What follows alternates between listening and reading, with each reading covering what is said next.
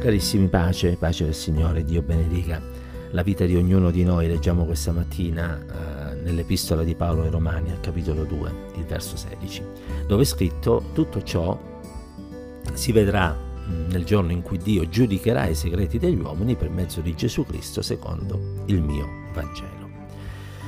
C'è un errore in cui ci può capitare di cadere, un errore che caratterizza la nostra vita in certe circostanze, cioè il pensiero che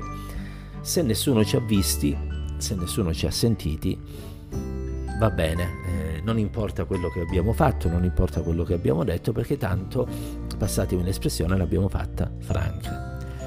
Anche i pensieri sono qualcosa che nessuno conosce, che nessuno può interpretare, e anche lì noi delle volte ci rinchiudiamo in noi stessi e pensiamo che l'importante è che nessuno capisce quello che noi pensiamo. Ebbene, però ci dobbiamo ricordare una verità che questo verso ci presenta, e cioè che un giorno il Signore giudicherà i segreti degli uomini, vale a dire quelle cose che abbiamo pensato, quelle cose che abbiamo fatto nell'oscurità,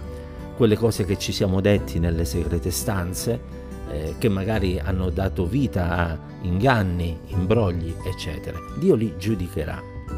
Ed ecco perché dovremmo essere sempre timorati di Dio nel nostro parlare, nel nostro agire e anche nel nostro pensare, perché nulla sfugge al Signore, perché gli occhi di Dio percorrono la faccia della terra ed Egli vede, Egli ode, Egli interpreta e conosce i nostri pensieri. E allora, se questo è vero, è altrettanto vero che dobbiamo pentirci anche delle cose che abbiamo fatto di nascosto o detto di nascosto, o dei pensieri malvagi che permettiamo di prendere spazio nella nostra vita. Ci dobbiamo pentire e ci dobbiamo ravvedere, perché altrimenti verrà il giorno in cui il Signore giudicherà. E di conseguenza noi pagheremo con una condanna, quella eterna, che Dio infliggerà, perché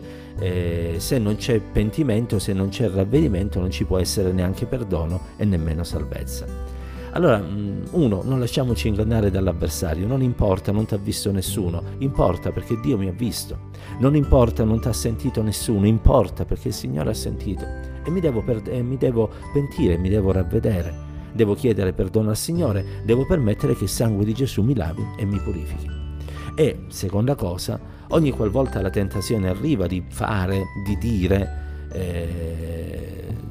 fermiamoci e realizziamo che se anche nessuno ci dovesse vedere o sentire, il Signore sì, e allora meglio non fare, meglio non dire, perché è peccato, è qualcosa che è contrario alla volontà del Signore, e io non voglio macchiare la mia veste, non voglio offendere la santità di Dio, ma voglio onorarlo anche nel segreto, nel buio di una stanza, laddove nessuno mi conosce, laddove nessuno mi vede.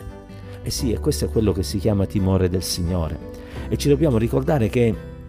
il principio della sapienza è proprio il timore del Signore, e che temere Dio e osservare i Suoi comandamenti è il tutto dell'uomo, timore del Signore, che ci deve accompagnare in ogni situazione della nostra vita, e questo ci permetterà di non diventare ipocriti, di non vestire delle maschere che ci porteranno a comportarci in un certo modo quando siamo davanti agli altri, in un modo diverso quando sappiamo che gli altri non ci vedono. Perché l'ipocrisia è un peccato, ed è una delle cose tra l'altro più odiose agli occhi di Dio, tant'è che i giudizi più severi Dio li manifestò in Cristo Gesù proprio verso scribi e farisei che erano ipocriti, erano degli attori, erano delle persone che amavano, quando erano nella sinagoga, sedersi ai primi banchi, alzare le mani verso il cielo, ostentare le loro preghiere, le loro offerte, ma poi c'era un'altra vita, una vita che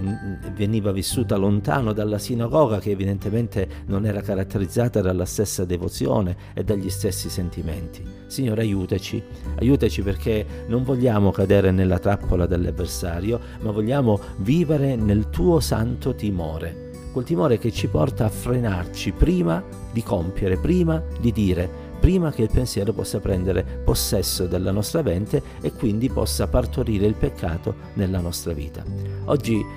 si presenta davanti a noi un nuovo giorno, e se proprio vogliamo fare una preghiera che credo sarà gradita al Signore ed è utile alla nostra vita, è proprio questo: aiutami Signore a camminare nel tuo santo timore. E quando si presenterà l'occasione, aiutami, Signore, a ricordarmi che tu vedi tutto, che tu odi tutto, e che anche per i peccati nascosti tu un giorno manifesterai il tuo giudizio se non ci sarà ravvedimento. Perciò tienimi lontano dal peccato e aiutami a vincere ogni tentazione che si presenterà lungo il mio cammino. Che Dio ci accompagni ancora oggi e che il suo santo timore possa guidare i nostri pensieri, le nostre azioni e le nostre parole. Pace del Signore a tutti.